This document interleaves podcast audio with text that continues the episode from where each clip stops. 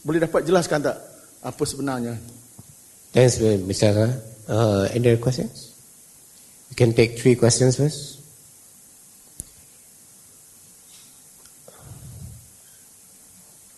No one?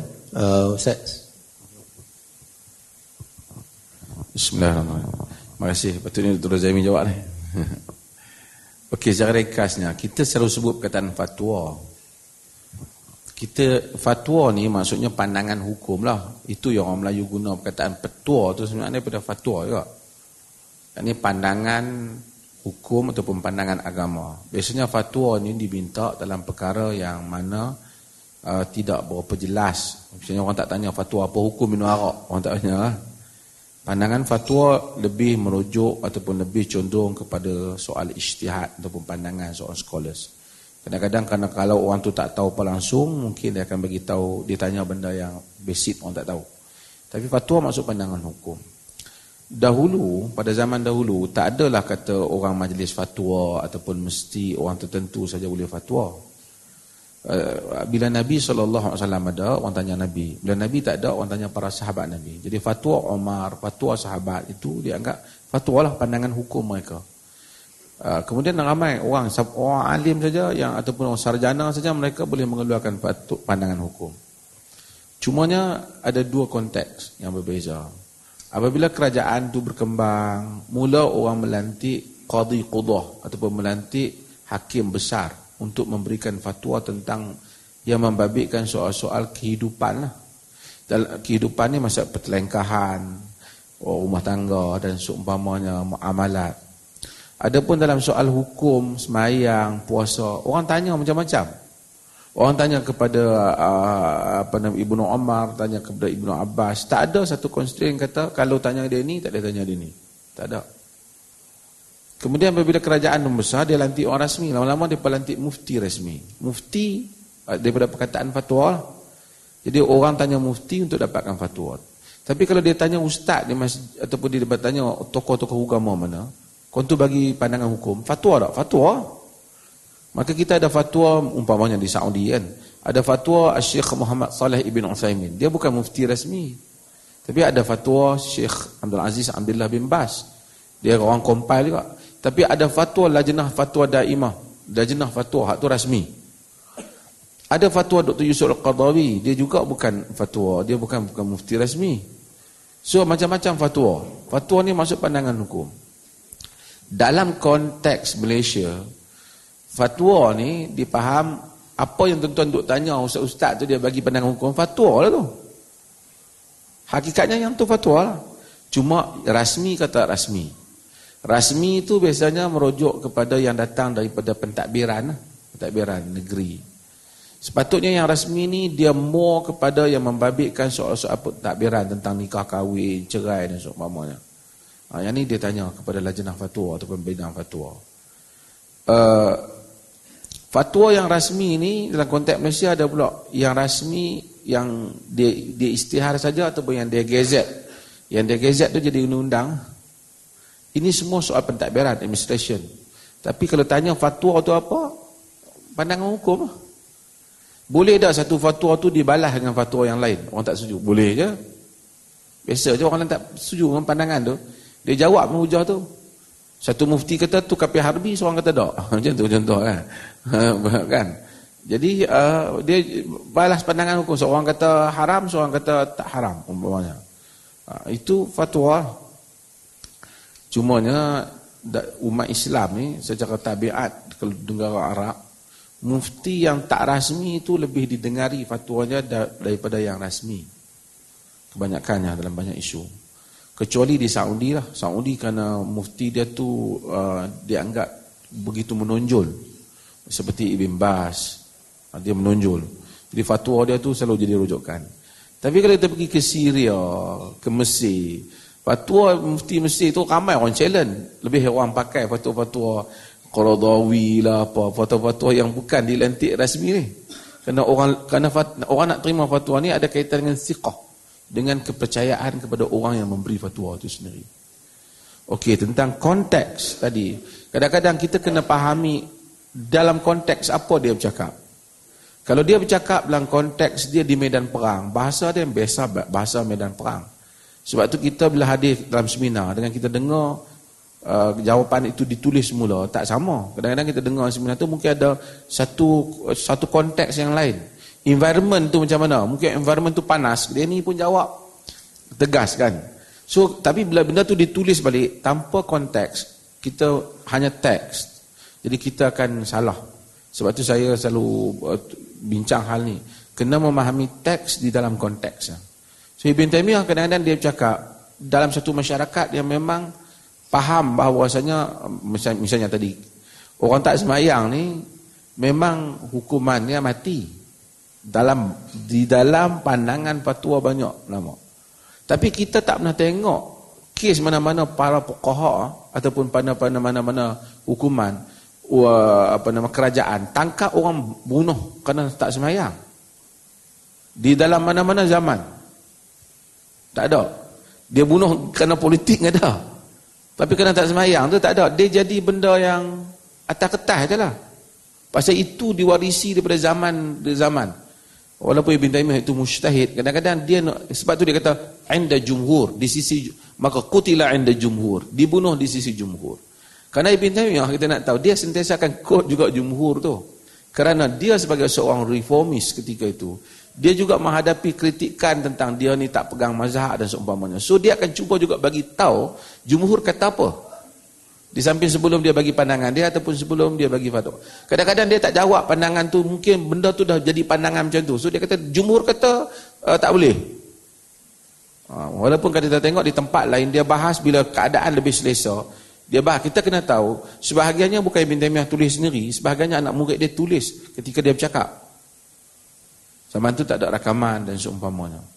Tetapi kita akan dapati dia punya intelektualisme dia itu uh, sangat beyond any imagination. Karena dalam semua bidang. Kalau kita bagi tahu apa saja kalau macam satu mazhab tu kan anak imam tu hebat tapi dia dalam fiqh aja. Ibn Taymiyah ada masalah, dia semua bidang dia masuk. Semua bidang dia masuk.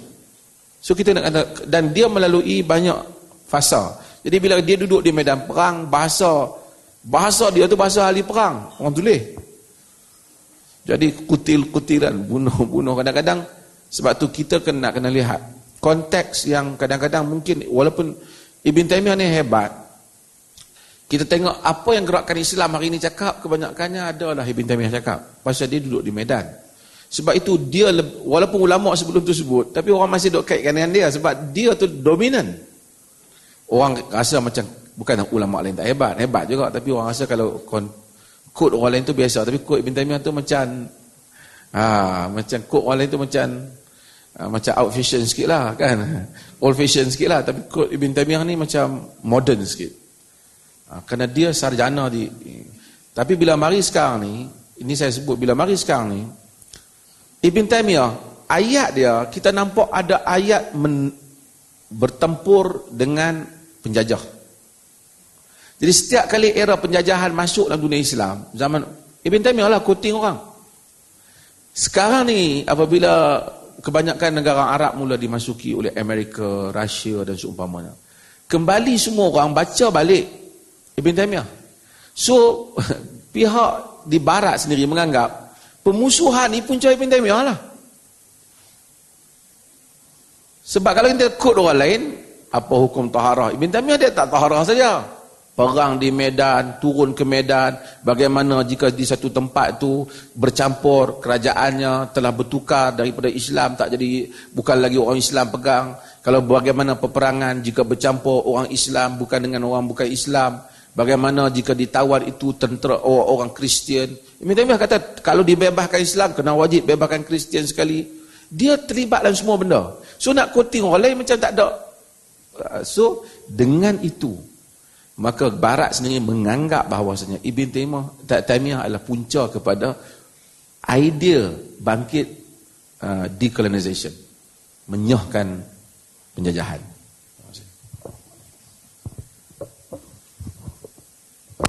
Thank you, sir. Uh, may I second question, please? Introduce yourself and where from.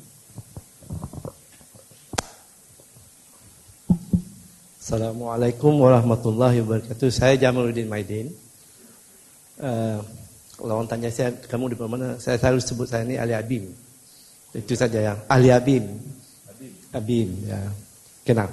Itu mudah nak cerita lah. Saya nak tanya. Uh, kalau kita nak berbincang Ibn Tiyah sebagai political scientist.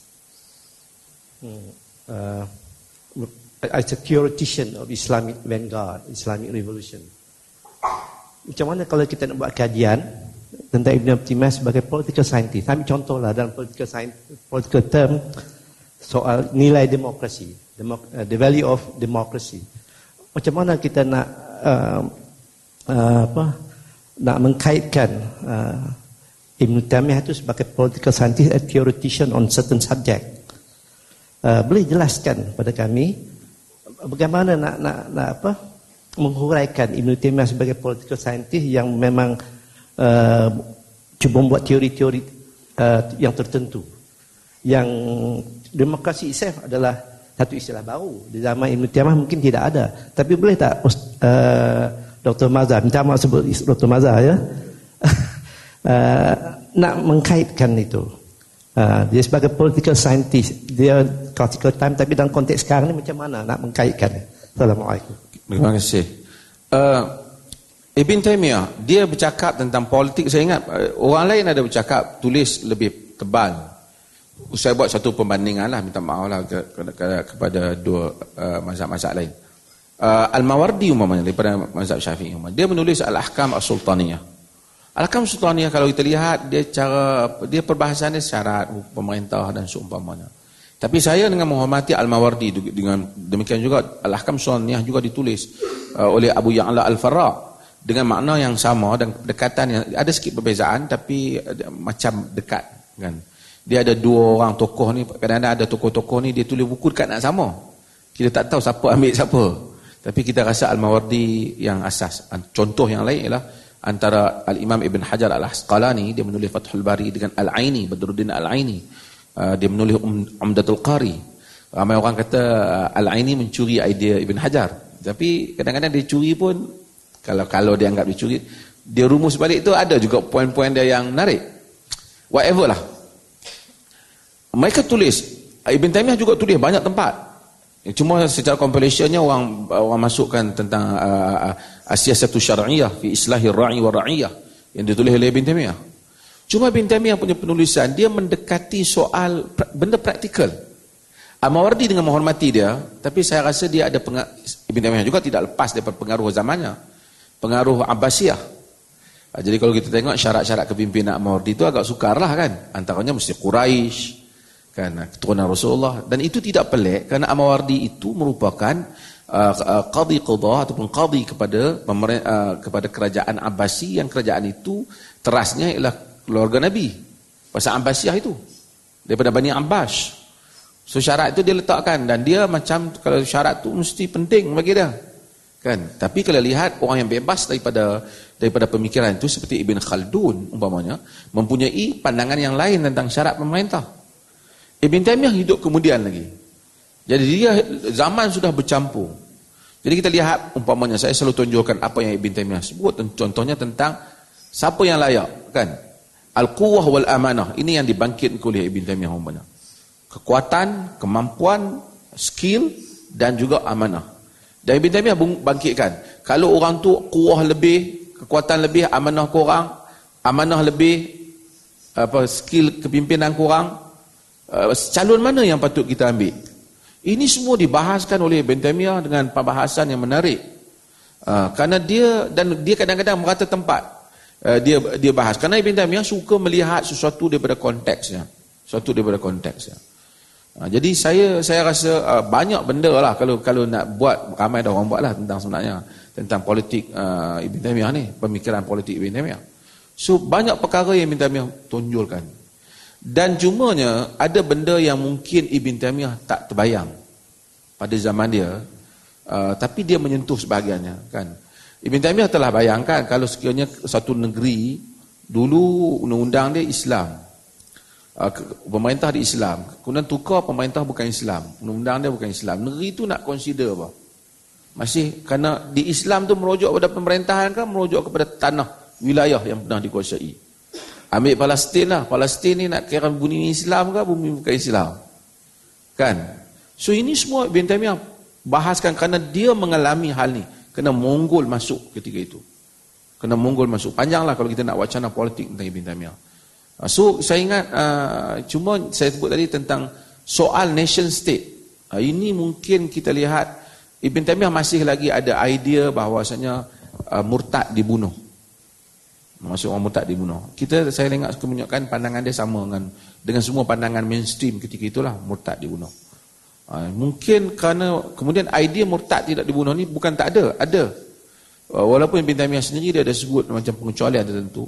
Kerana adakah isu murtad yang tadi bunuh-bunuh dilihat kepada soal tukar agama ataupun dilihat soal uh, loyalty kepada society kepada uh, negara itu sendiri. Kerana dulu tak ada pasport, nak menentukan tu nak tentukan melalui apa. So ini juga satu perbahasan yang mungkin boleh diambil scattered pandangan Ibn Taymiyah di sana sini tentang politik. Ha. Terima kasih. Inshallah, do you have any questions? Yeah, please. Introduce yourself first.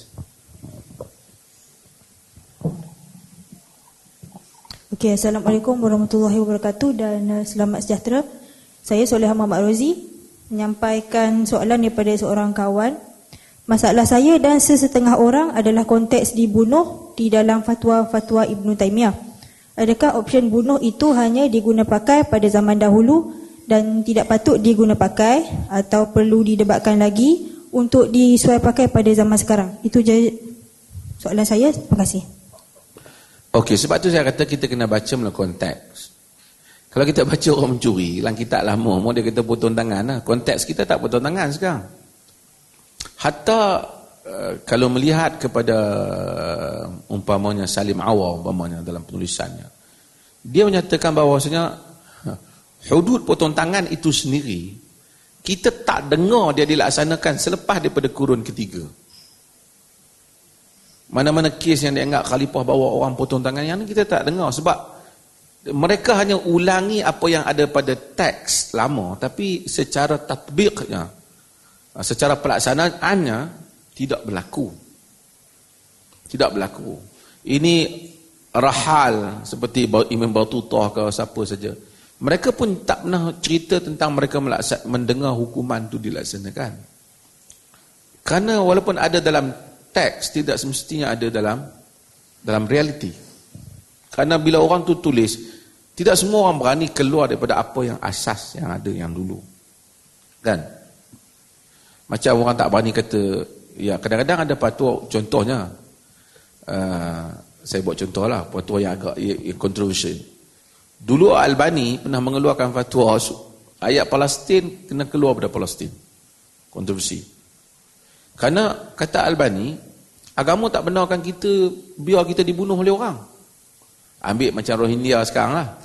Bolehkah dia biar? Karena Nabi bila nampak kena macam tu, dia dia hijrah.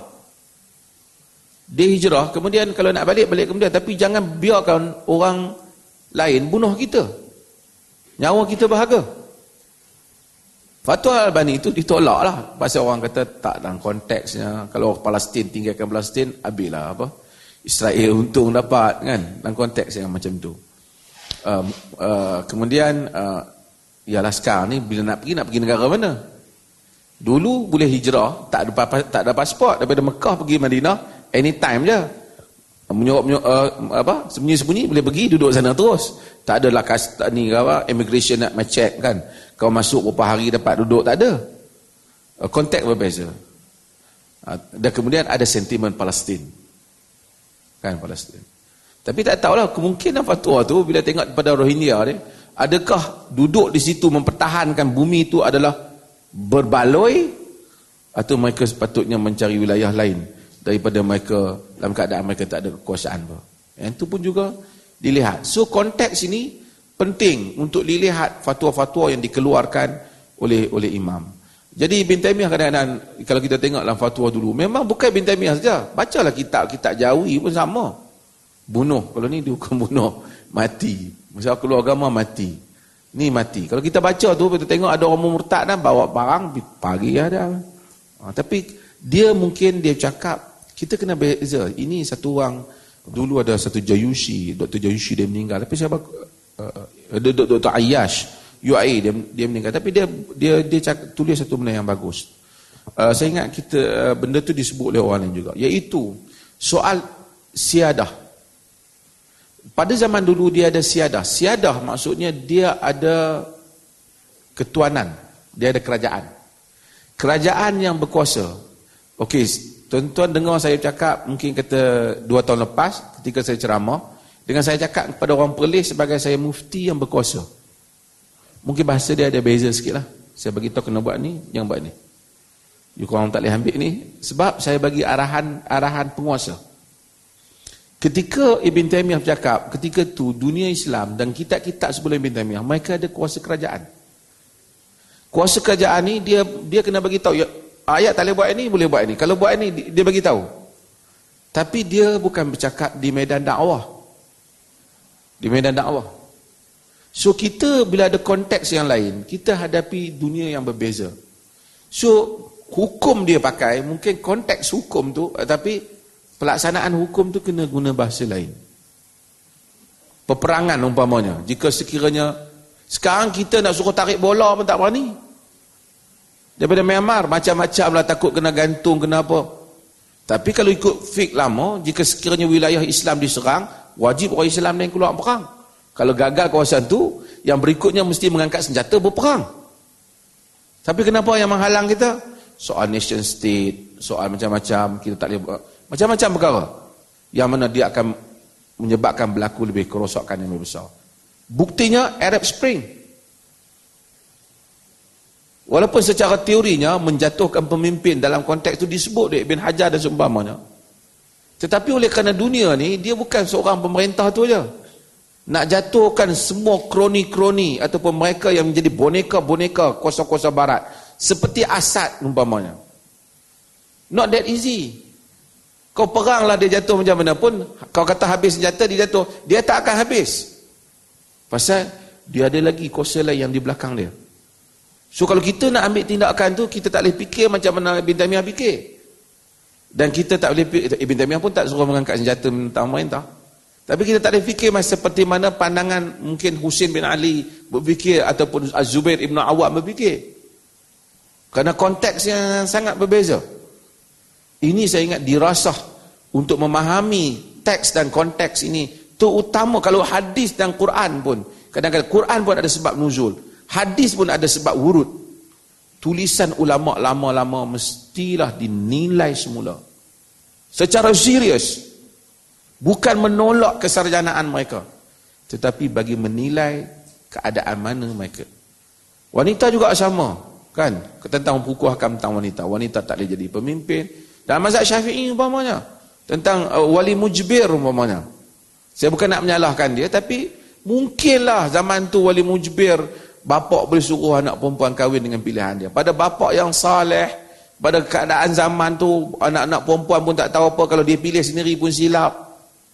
Tapi pada zaman orang dah keluar, wanita dah jadi bank negara walaupun kena pecat macam-macam. wanita dah jadi macam-macam. Tetapi uh, Wanita dah expose kepada banyak benda yang sebahagiannya wanita lebih tahu daripada lelaki. Jadi konteksnya berbeza. Mungkin pandangan Imam Syafi'i itu untuk zaman itu. Tapi tidak untuk zaman ini. Kerana akhirnya yang sacred, yang divine ialah Quran dan Sunnah. Interpretation of the Quran in Sunnah yang done by scholars is not divine. So kita boleh revisit balik. As long as not against the the text. Eh, I mean Quran and Sunnah. So benda ni kena ada keberanian. Sebahagian orang dia beritahu kita, ulama dah kata dah, jangan kita nak berbeza. Yang kita beza dengan dia tu pun ulama juga. Kita teks, kita beza. Dia ingat, dia ingat pasal dia baca seorang ulama tu, tu masalah. Dia, kalau dia baca banyak, so ini memerlukan keberanian kesarjanaan. Wanita umpamanya pakaian hitam umpamanya saya contoh. Mungkin dalam sebahagian scholars dia tulis pakaian wanita tidaklah hitam. Tak salah dia tulis. Tapi mungkin pandangan itu ada pengaruh persekitaran Arab dan seumpamanya. Kalau kita rujuk kepada teks, kita dapati Aisyah binti Sa'ad meriwayatkan wanita-wanita pada zaman termasuk isteri Nabi memakai pakaian yang berwarna-warni. Ada yang pakai warna pink, ada yang pakai warna hijau. Ha? Ha, orange. Ha, ya. ada orange. so, jadi kita kita hendaklah uh, saya uh, bila saya main pencuti rumah? Eh biar masuk? Tak sikit ada seorang tanya soalan boleh dah lelaki bawa wanita naik motosikal kat belakang? Jadi biasalah kalau tanya ustaz, ustaz dia kata haram lah. saya taklah kata salah pandangan haram tu. Tapi nak ente nak cakap haram terus tak apa tepat juga.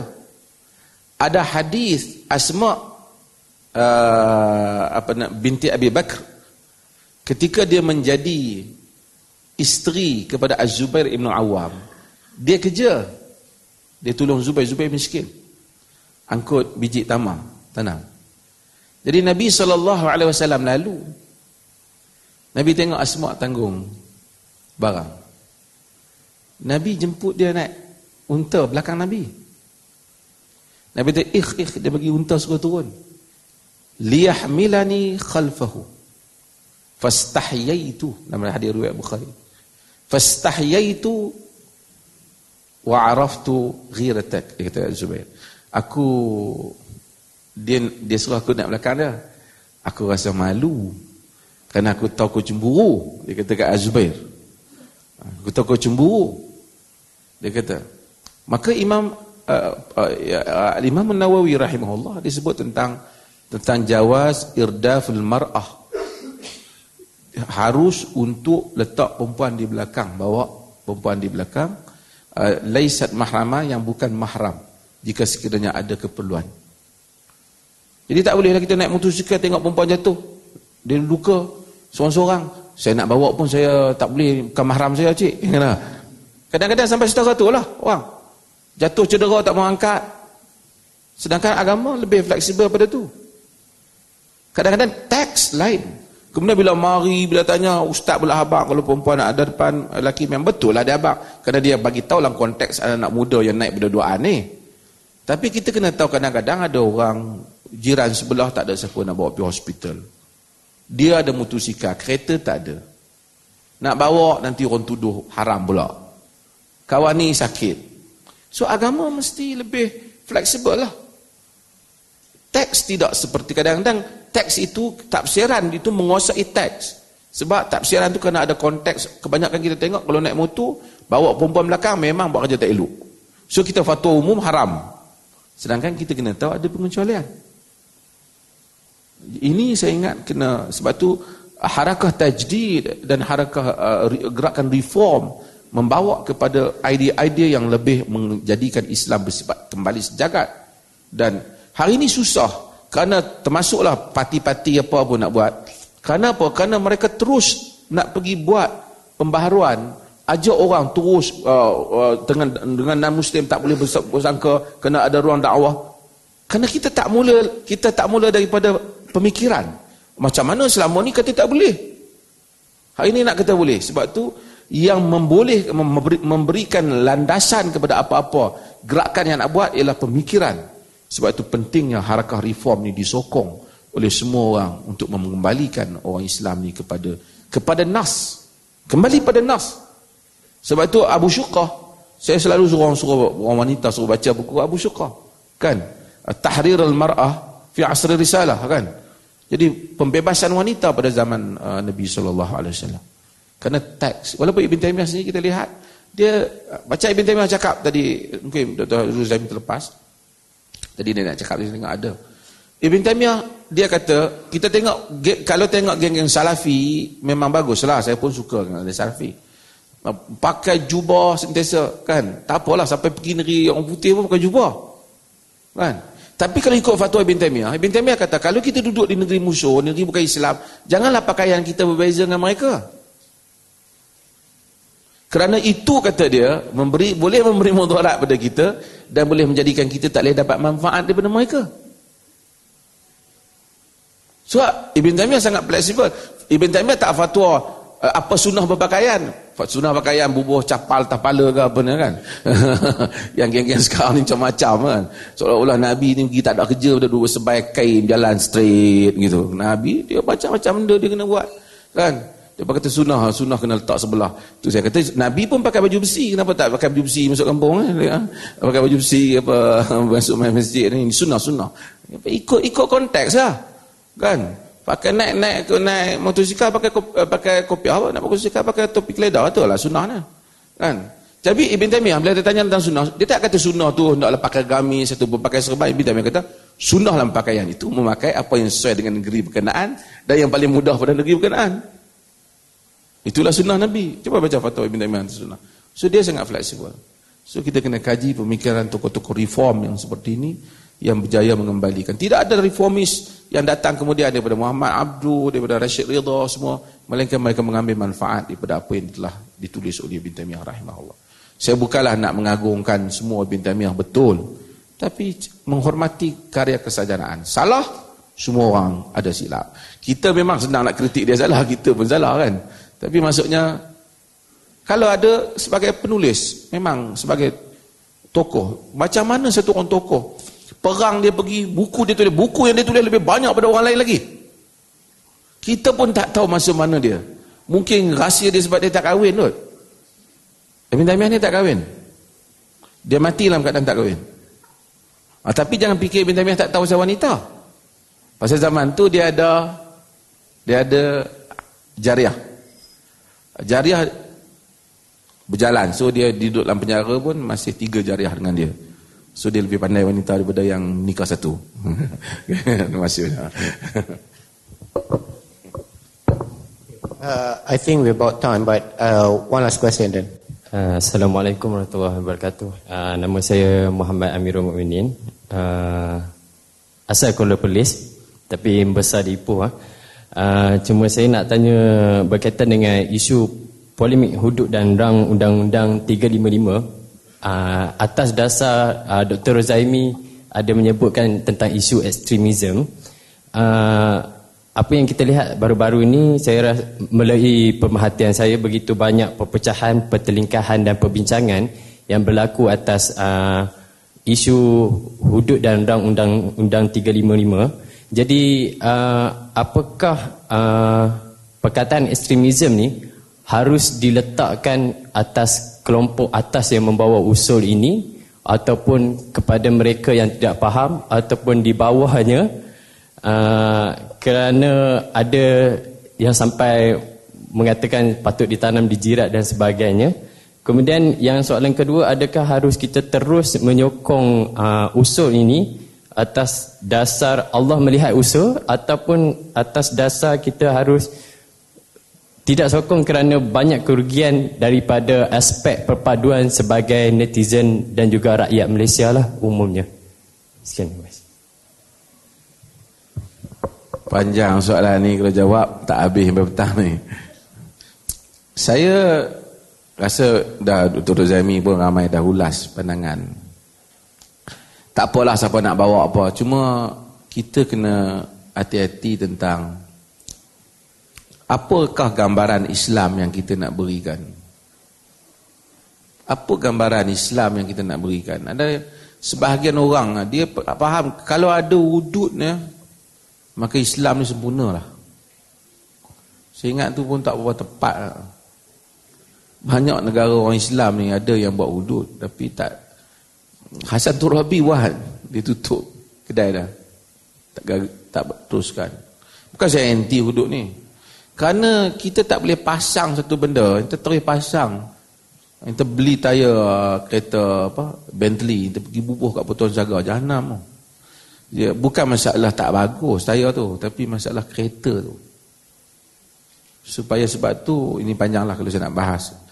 Jadi apa yang saya tak banyak benda banyak benda dalam Islam ni kita boleh bawa ke parlimen lah kalau nak bawa. Dasar pendidikan Islam dasar hiburan dalam Islam dasar kebajikan dalam Islam. Banyak benda lah kalau tanya saya. Tapi tak apalah whatsoever. Tapi saya nak cerita tadilah sikit. Nak hukum orang tanam jerat apa semua ni satu hal. Saya nak uh, sikit tentang Ibn Taymiyah tentang orang yang mati dalam keadaan tak beriman. Bukan saja Ibn Taymiyah sebut, orang lain sebut. Saya ini pun, saya takut mesej kita salah. Dalam hadis yang diriwayatkan oleh Al-Imam Al-Bukhari, ada dikatakan rajulun Uh, qablakum yusrifu ala nafsih. Ada satu orang yang dah kecewa pada diri dia pada zaman itu. Dia panggil anak-anak dia dalam hadis itu dia kata idza ana mut fa ahriquni thumma hanuni. Thumma dharuh uh, thumma dharuni fi rih. Jika aku mati ni bakar mayat aku, tumbuk bagi hancur. Kemudian pergi kat tempat angin tu, bagi kuat angin tu, bagi angin tu bertabur mayat tu, debu tu. Karena lau qadara alayya rabbi la'azzab la yu'adzibani 'adzaban ma 'azzabahu ahada. Kalau Tuhan boleh tangkap aku, dia akan azabkan aku dengan azab yang sangat dahsyat. Mungkin dia ada salah apa orang tuan tu. Sebab pada tu bila dia mati, fu'il dibuat kepada dia dalam hadis tu. Fa amara Allahu al-ard faqala ijma'u li apa nak himpun Tuhan kata Tuhan perintahkan bumi himpun dia himpun debu-debu tu lah fa idza huwa qa'im jadi tiba-tiba dia berdiri di hadapan Tuhan Tuhan tanya ma hamalaka ala ma sana'at apa yang menyebabkan kau buat dia kata khasyataka ya rabbi Takutkan kau wahai Tuhan. Apa yang menyebabkan kau buat macam ni? Bakar mayat kau ni. Takutkan kau wahai Tuhan. Faghafaralah. Tuhan ampun dosa dia. Hadis ini saya sebut. Hadis ini telah menjadi perbincangan panjang di kalangan para uh, teologian, ahli-ahli perbahasan uh, akidah. Sebab dia ni ada dua kes dia. Pertama, dia boleh rasa Tuhan tak boleh tangkap dia. Kok macam mana pun ha, Dia rasa tak tangkap dah Kemudian dia rasa dia lepas terlepas daripada hari kiamat Macam mana Tuhan boleh ampun dia Kata Ibn Taymiyah Tuhan ampun dia Disebabkan kerana Tak ada siapa bagi tahu akidah betul kat dia So Tuhan maafkan dia punya kejahilan dia Kemudian Ibn Taymiyah tambah lagi Ibn Taymiyah kata kalau seperti dia diampunkan semua ahli-ahli yang membahaskan masalah akidah ni. Sekalipun mereka tersilap. Mereka lebih berhak mendapatkan ampunan lebih daripada dia. Walaupun setelah Ibn Taymiyah mengkritik uh, Baqilani dan seumpamanya. Kritikan yang hebat dalam ilmu teologi. Ibn Taymiyah menyatakan bahawa selain daripada apa yang aku kata mereka itu. Mereka juga menyumbang di dalam mempertahankan Islam dengan tulisan dan seumpamanya. Dan Allah subhanahu wa ta'ala mengajar kita. Rabbana la tu'akhidna in nasina aw akhtana dan mereka itu telah termasuk di kalangan orang-orang yang Tuhan telah ampunkan mereka. Itu kita kena baca tulisan dia sampai habis. Masa dia bahas tu kita lihat macam tak ada harapan dah. Tapi dia punya kesimpulan dia tu. Pasal dia bahas, Ibn Taimiyah ni ahli akademik. Masa bahas ahli akademik lah. You naik atas pentas, you kena dengan saya. Turun bawah, you minum kopi lah. naik atas pentas, you kena lah. Tapi turun bawah adakah eh, di Pentamin tak hukum orang masuk neraka. Ni ni geng-geng hukum masuk neraka ni geng-geng pegang anak kunci syurga ni payah. Kan? Ibn Taimiyah tak, dia tak kata masuk neraka, dia bahas salah lah. Benda tu salah. Dan ini saya rasa kita dan Al-Ghazali rahimahullah. Al-Ghazali juga sebut hal yang sama yang saya kita nak kena sebut. Sebelum saya pergi tadi. Al-Ghazali kata manusia ni ada beberapa bahagian yang Al-Ghazali sebut. Pertama ialah yang mana sampai kepada dia uh, tak orang bukan Islam, tak sampai kepada dia ajaran Islam. Tak sampai langsung berada. Dia selam, dia selamat. La yukallifullahu nafsan illa wus'aha. Dia selamat. Uh, uh, apa? Uh, wa ma kunna mu'adzibin hatta nab'asa rasulah. Kami tak akan azab sehingga kami hantar rasul. Ada orang yang sampai kepada dia ajaran Islam. Tapi ajaran Islam tentang Nabi, dia sebut sampai tentang Nabi Muhammad. Tapi gambaran Nabi Muhammad yang diberikan itu salah. Dia tahu nama Nabi Muhammad. Ayat satu tak tahu langsung. Tapi dia dapat yang distort, yang punya gambaran yang tak betul lah Nabi Muhammad ni begini-begini. So dia pun tak terima Islam. Walaupun dia dapat dia tak terima Islam, dia dihadap mendapatkan ampunan Allah dan mungkin terlepas dia akan terlepas daripada neraka. Yang hanya yang kena ialah orang yang dapat maklumat yang betul dia tak ikut ataupun dia diberi peluang untuk dengar yang betul dia tak mau dengar. Maka sebab tu adakah kemungkinan uh, sebab tu kalau orang tanya uh, can non muslim be safe? Boleh orang orang bukan Islam selamat hari kiamat? Silap-silap kita bagi dia keliru. Kita salah. Kita duk kata dia ahli neraka kan dari neraka, tapi dia punya maklumat tu salah. Satu orang tak boleh dapat maklumat yang tepat tentang agama. Nabi saya selalu sebut, Nabi bila dia sampai ke Madinah, dia tak kata wahai tuan-tuan, sekiranya saya nak merintah Madinah ni, siapa curi saya potong tangan, dia tak cakap tu. Sorry lah. Dia akan cakap, ya Yuhannas, ifsush salam, wa at'imu ta'am, wa silul arham, wa sallu wa nasu niyam. Ha, kata kata Abdullah ibn Salam inilah inilah ucap pertama yang aku dengar daripada Nabi Muhammad masa aku dia sampai itu kira dia punya apa, apa ucap ucap pertama dia lah ucap, uh, ucapan dasar dia. Wahai manusia bagi salam. Ini sebarkan kedamaian. Bagi orang makan. Hubung silaturahim masa orang tidur buat solat. Ini bina spiritual. Itu dia punya pertama. Sebab tu ayat-ayat hudud kita tengok semua turun kemudian hujung-hujung Quran.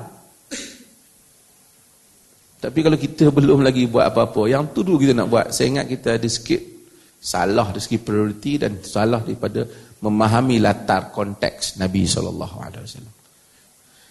Sekali kapir kan saya pula, saya cerita umum je. Masih.